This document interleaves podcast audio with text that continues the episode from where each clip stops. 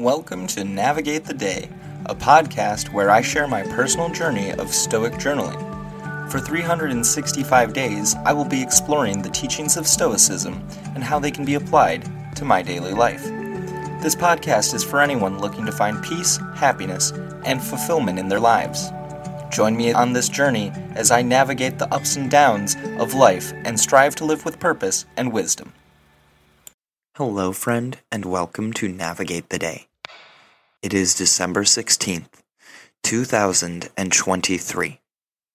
We are currently in the month of meditation on mortality, and that falls under the discipline of will.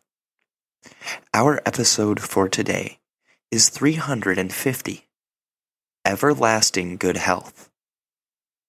Thank you for joining me on this journey of self discovery and Stoic journaling. With that, I'll go ahead and read our quote for today. I tell you, you only have to learn to live like the healthy person does, living with complete confidence. What confidence? The only one worth holding, in what is trustworthy, unhindered, and can't be taken away.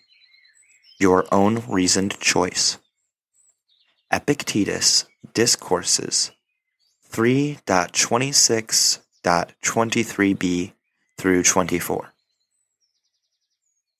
In this passage, Epictetus advises that true well being comes not from accumulating external possessions, but from cultivating confidence in what is reliable, unobstructed, and beyond external control, namely one's reasoned choice or internal mindset.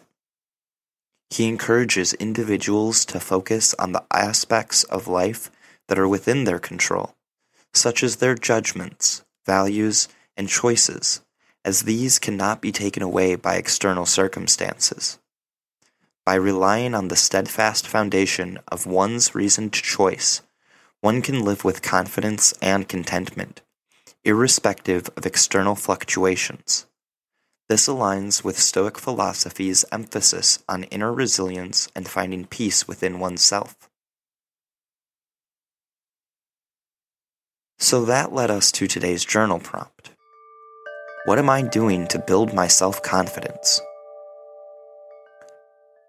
Slowly, I've been stepping out of my comfort zone, a necessity if I'm going to go back to living after this grieving period. Confidence in myself doesn't come naturally, and my self worth and image are on the negative or low side. I know it's not the healthiest, but I feel like I've gotten used to feeling miserable. It's proving difficult to maintain a composed and rational mindset when I feel personally betrayed, abandoned, and misled. The Stoics, of course, would point out that I can choose to find, seek, and ponder alternative views that could be more beneficial than dwelling and blaming others for my pain or poor behavior as a result, as a result of said pain or in response to it. A recurring topic I keep writing and journaling on and complaining about is my insecurities so again, this notion of building self confidence has not been all that achievable uh, as of late. That being said, I know it's important to attempt to do so because I know I don't want to live the rest of my life dwelling on the past, missing out on the present, and having a hopeless outlook for the future. The Stoics believe that true happiness derives from growing faith in what is reliable, unimpeded, and beyond the scope of external control and forces, namely one's reasoned choice or internal thinking. Instead of following this logic, I've been leaning into dwelling on a past that cannot be returned to, and an uncertain future that I'm terrified to face. Gary Vaynerchuk has been loud about fear recently, discussing how crippling it is when trying to be truly happy, grateful, or connecting with others, when we're all in this together, whether we like it or not. And with the state of the world and how people are responding with fear as a result, including from my own experiences, I can tell why he's passionate about the subject and the importance of pushing through the fear to get to the other side, growing a little bit by and by. My comfort zone is never going to expand if I don't step out of it. Getting comfortable with being uncomfortable is starting to feel like an essential skill that I need to improve more and more if I want to get better and contribute constructively in the world. I feel like I've been rebuilding my self confidence a little here and there.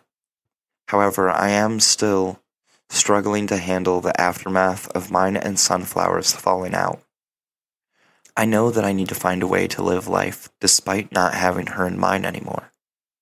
That doesn't make it go any easier or faster, though. The void left by Sunflower's absence has been a constant reminder of the pain I have yet to fully heal from. It's a difficult process, learning to let go and move forward without her presence. I understand that time will eventually heal these wounds, at least a bit, but the journey is anything but easy. Nonetheless, I am determined to take this as an opportunity to try to grow and rediscover myself, even if it means facing uncomfortable situations and emotions along the way. Last night was my work Christmas party, and even though I was hesitant, I went, and I did have a good time. This is pretty far out of my comfort zone, as I like to keep a clear line between my personal and professional lives. However, I'm glad that I branched out a bit and let some of my coworkers get to know me a little bit more. I think it's important to do what I can to make the most of the situation I'm in which really is pretty good. I make a decent wage, and the work is something that I'm capable of doing. I also get hours of time to consume media in audio formats, which I use as time to get educated on topics that interest me, including podcasts about human connection and how to be a better person in general. I also live nearby to my place of employment, so the commute is nothing I can't handle even when a bike is my main method of transportation. By allowing myself to let go and connect with my coworkers on a more personal level, I hope to foster a more meaningful, supportive, and friendly work environment as a result. I have fought the reality of my life long enough and can instead use my position in it and instead use my position as a way to improve myself daily. So, on that note, I'm going to wrap things up for today so that I can continue doing what is essential to me. I'm eager to learn more about myself and develop new or unused skills along the way. I hope that I get more opportunities and time to show my gratitude and appreciation to those I love, including all of my friends, family, and even Sunflower. I also need to remain patient as I go through life, remembering that all things take time. I enjoy journaling like this as it helps me to reflect daily, and I recommend that everyone try journaling for a while at least. I feel really good about getting these thoughts out, even when it is difficult or feels unhelpful. So thank you for taking the time to listen to me ramble. Stay safe, and until next time, I wish you the best and know you can handle the worst. Peace and love, friend.